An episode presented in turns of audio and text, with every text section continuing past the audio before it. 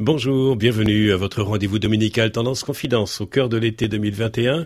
Euh, je vous propose euh, à nouveau une rediffusion ce dimanche matin d'une émission enregistrée avec l'académicien Jean Dormesson qui est décédé en 2017 et lors de l'enregistrement je lui posais cette question que lui inspiraient euh, les deux mots-clés de cette émission, les deux mots-clés étant cœur et vie? Ce qui est remarquable, c'est que nous sommes tous au cœur de la vie. Et nous sommes tous au cœur du temps. Et plus précisément, dans quoi sommes-nous dans ce temps? Le temps est composé de trois grandes parties, tout le monde sait ça. Je crois que même quelqu'un qui ne saurait rien sait qu'il y a un avenir, c'est inscrit en nous depuis l'enfance. Nous savons qu'il y a un avenir, nous savons qu'il y a un passé, et nous savons qu'il y a quelque chose qui nous paraît si facile, si élémentaire et qui est si compliqué, qui est le présent. Tout être humain, depuis l'origine des temps, n'a jamais vécu que dans le présent. Toute chose n'a jamais vécu que dans le présent. Et ce présent existe à peine. Ça, c'est vraiment au cœur de la vie. Ce présent existe à peine. Parce que si vous me demandez ce qu'est le présent, si je vous réponds c'est maintenant, vous voyez bien que c'est une erreur, puisque le mot maintenant que je viens de prononcer est déjà dans le passé. Nous vivons donc, non seulement nous, mais tout ce qui a jamais vécu et tout ce qui a jamais pensé a toujours vécu et pensé dans un présent qui en réalité n'existe pas on voit à quel point nous vivons dans quelque chose qui est à la fois si simple et si mystérieux. Mais en fait, d'où vient le temps avant que nous parlions de l'espace? Vous savez, je suis persuadé que le temps est à la base de toute littérature et de toute philosophie. De, le temps, euh, j'y ai déjà fait allusion, euh, de joue un rôle euh, considérable dans le livre 9 euh, des Confessions de Saint-Augustin. Euh, à l'autre bout de l'éventail, le livre de Proust s'appelle À la recherche du temps perdu, euh, les mémoires de Saint-Simon, les mémoires de Chateaubriand, les mémoires en général sont des livres sur le temps. Platon, Spinoza, Hegel, Heidegger, on pourrait soutenir que c'est d'abord une réflexion sur le temps.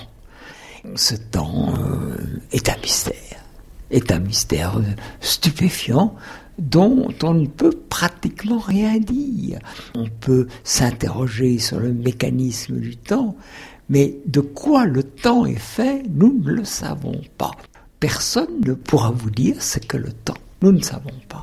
Ce que nous savons, c'est que nous sommes dans le temps et que nous sortirons dans le temps la mort. Pour entrer où? Eh bien dans quelque chose où il n'y a pas de temps et qui est évidemment l'éternité.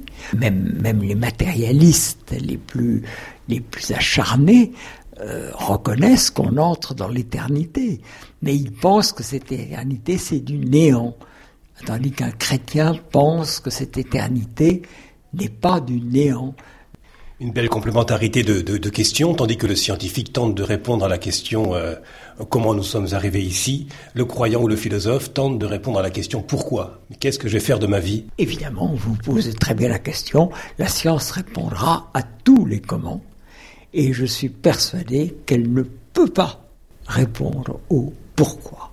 Et le pourquoi, eh euh, c'est en effet, ça relève de la philosophie, de la religion, de la croyance, et qui parle du sens de la vie, parle nécessairement de Dieu. C'est un, problème auquel on ne peut pas échapper. L'un de vos livres, Jean d'Ormesson, publié en 2010, euh, a pour titre C'est étrange à la fin que le monde, est-il d'inspiration religieuse? Mon livre n'est pas un livre religieux. J'ai été élevé dans la religion catholique et je mourrai dans la religion catholique si l'Église veut bien de moi. Moi, je suis comme l'immense majorité des gens, je ne sais pas. Mais j'ai remplacé la foi par l'espérance.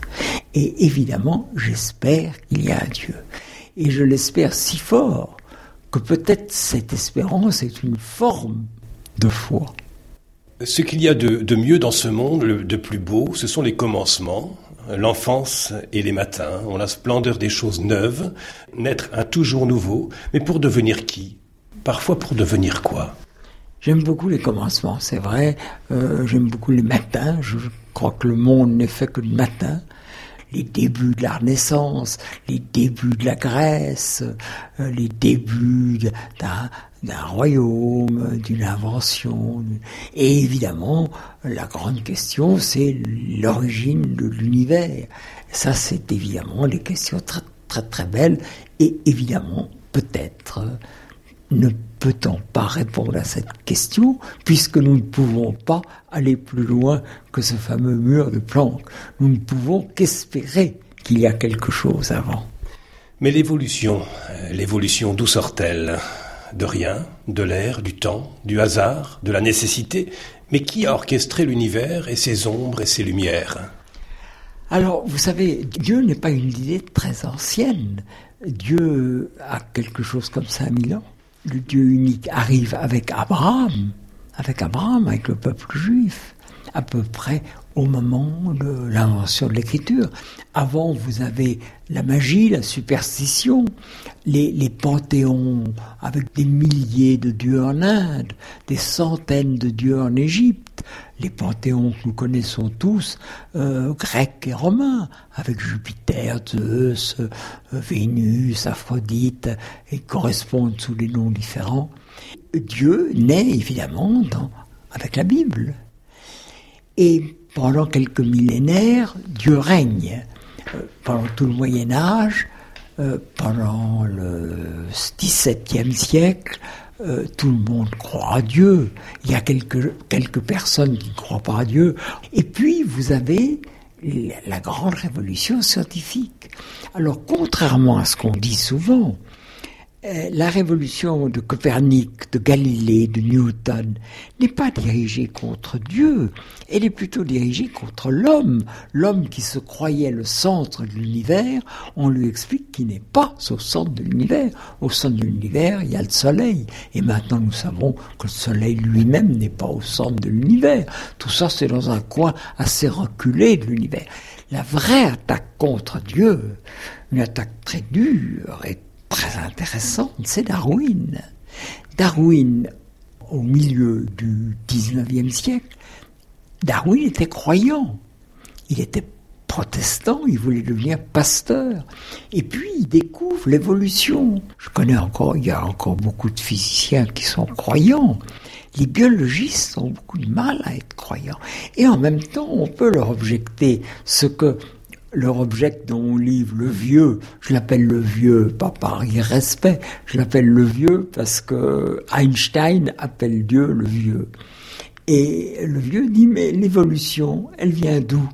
Et c'est vrai que même si l'évolution est là, l'évolution comme la nécessité ne sont pas inscrites dans les choses. D'où est-ce qu'elles viennent? D'où est-ce qu'elles viennent Alors, ce que je crois, c'est que la science ne prouve pas Dieu. Je crois que nous ne croyons plus beaucoup, en dehors même de la science, aux fameuses preuves de l'existence de Dieu. Mais il n'y a pas non plus de preuve de l'inexistence de Dieu. La science ne prouve pas Dieu, mais elle ne prouve pas non plus son inexistence. Pourquoi y a-t-il quelque chose dans l'univers au lieu de rien? Pourquoi y a-t-il quelque chose au lieu de rien euh, C'est Leibniz qui disait ça en latin, cur aliquid possius nihil. En effet, ce qu'il y a, c'est de l'être. Nous avons de l'être. Et qu'il y a peut-être quelque chose qui est l'être et qu'on pourrait appeler Dieu. Et euh, nous qui avons de l'être, nous le perdons par la mort. C'est un être un peu passager. Vous savez, j'ai beaucoup aimé la vie. J'ai beaucoup aimé la vie, mais j'accepte la mort puisqu'elle fait, elle aussi, partie de la vie. Et ce qu'il y a après la mort, personne ne peut le savoir. Là encore, on ne peut qu'espérer. Mais en fait, en lisant votre livre, c'est une chose étrange à la fin, que le monde... À quoi pensent les hommes, selon vous? Les hommes pensent à des tas de choses. Vous savez, ils pensent, euh, ils pensent à ne pas rater leur train. Il faut penser à payer ses impôts. Euh, il faut penser euh, à ne pas se faire écraser par une voiture dans la rue. On pense aux êtres qu'on aime. On pense malheureusement à gagner sa vie. Je ne suis pas sûr que l'argent est quelque chose qui soit définitif dans la condition humaine. Mais depuis des siècles et des siècles, l'argent euh, joue un grand rôle. Mais au-delà de tout ça, on a aussi le droit de penser à autre chose. Et même si on ne sait pas tout de ce monde, il est permis d'espérer qu'il y a autre chose que ce monde. Si nous regardons l'âge de, l'univers, euh, chaque homme vit un quart de seconde, hein, c'est-à-dire un clignement de cils, tellement ça, ça va vite, ça passe vite. Hein. Comment construire euh, euh, un engagement, comment rester fidèle à un engagement dans un monde qui passe vite, dans un monde en mutation? On voit bien que le temps passe très vite, que une vie passe très vite, que souvent le malheur arrive de façon très imprévue. Personne ne peut penser qu'il est à l'abri de la tristesse, du malheur, du chagrin. Et en même temps, il y a chez l'homme quelque chose d'irrépressible qui le fait s'élever au-dessus de sa condition. Il y a un mot de Malraux qui est un mot très beau. Une vie ne vaut rien, mais rien ne vaut une vie eh bien je crois qu'on pourrait aller même plus loin et dire euh, une vie c'est magnifique, mais peut-être il y a quelque chose après la mort. Noël, cette naissance de, Jésus où Dieu prend visage d'homme, là aussi, euh, comme disent les païens, c'est une folie, c'est Saint Paul qui le dit, c'est une folie pour les païens, scandale pour, euh, pour les juifs. que pensez-vous, Jean d'Ormesson, de, de ce Dieu qui prend visage d'homme, visage de bébé à Noël? Alors vous savez, il y a, je reçois énormément de lettres. Je ne peux presque plus répondre aux lettres que je reçois. Je réponds à votre question. Je fais un petit détour, mais je réponds à votre question. Je ne peux presque plus répondre aux lettres que je reçois. J'en reçois en ce moment plus d'une centaine par jour. Et il y en a quelques-unes qui me frappent. Et il y a un prêtre qui m'a écrit une lettre très belle, qui m'a beaucoup frappé, et oui, très, très, très indulgente, très bienveillante pour mon livre. Et il me dit, vous parlez très bien du vieux. Pourquoi ne parlez-vous pas du jeune hein? Le jeune, c'est évidemment Jésus. Et ma réponse est que mon livre n'est pas un livre religieux, c'est un livre métaphysique. Euh, et euh, euh, je crois que j'y ai fait une allusion déjà. je parle des athées dans ce livre. J'admire beaucoup les athées. Parce que les catholiques, nous, bon, moi, comme je l'ai dit, je suis, j'ai été élevé dans le catholicisme et j'y mourrai. Les juifs, les musulmans, nous avons l'espérance d'un paradis. Mais les athées qui ne croient à rien, qui croient que la vie, ce qui est possible, est une parenthèse entre deux néants, et qui font du bien, qui donnent leur argent aux pauvres, qui vont visiter les, malades, qui vont visiter les prisonniers, qui essayent d'aider les gens à vivre et à mourir, et qui ne croient à aucune récompense. Est-ce que ce ne sont pas des espèces de saints? Est-ce qu'on ne peut pas dire que les athées sont des saints qui devraient être placés à la droite de ce Dieu auquel ils ne croient pas? Alors ceux qui ont la chance de croire à Dieu, raison de plus pour faire du bien autour d'eux et pour se dire que cette vie qui a le droit d'être agréable, qui est agréable, qui est belle, eh bien il faut quand même la rendre belle en pensant peut-être à autre chose qu'à soi-même. Et le silence, est-ce que c'est une dimension qui vous fait peur, le silence? Pas du tout, c'est pas une dimension qui me fait peur du tout, c'est une dimension que j'admire beaucoup. Il y a un film très beau, Des dieux et des hommes, c'est un film très très beau. Euh, c'est un film qui fait un peu honte à ceux qui, comme moi, passent leur temps à parler et à écrire.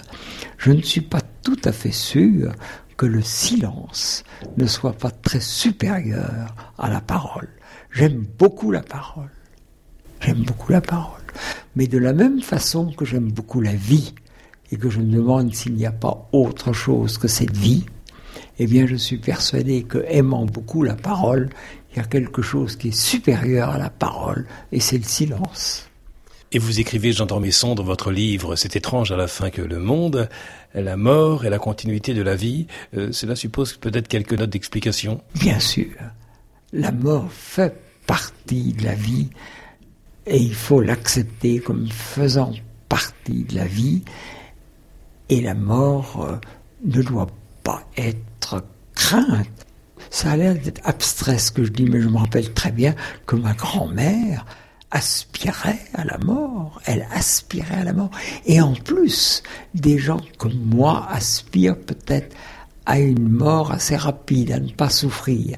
Ma grand-mère avait une prière pour éviter la mort subite, parce que si vous avez une mort subite, vous ne pouvez pas euh, la préparer votre mort, vous repentir.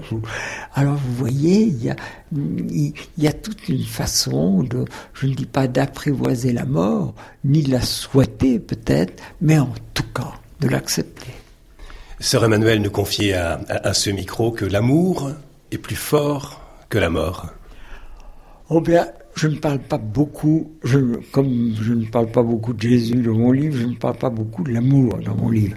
Mais l'amour est présent à chaque page, à chaque page. Si, si ce monde a un sens, si la mort a un sens, si l'univers a un sens, que ce soit pour les athées ou pour les croyants, ce ne peut être que par l'amour. Et dernière question avec vous, Jean d'Ormesson. Que direz-vous à Dieu lorsque vous serez face à lui, Jean d'Ormesson? Écoutez, je ne sais pas ce que je lui dirai, mais je sais bien ce que je voudrais qu'il me dise. Je voudrais qu'il me dise, je te pardonne. Podcast by Tendance Ouest.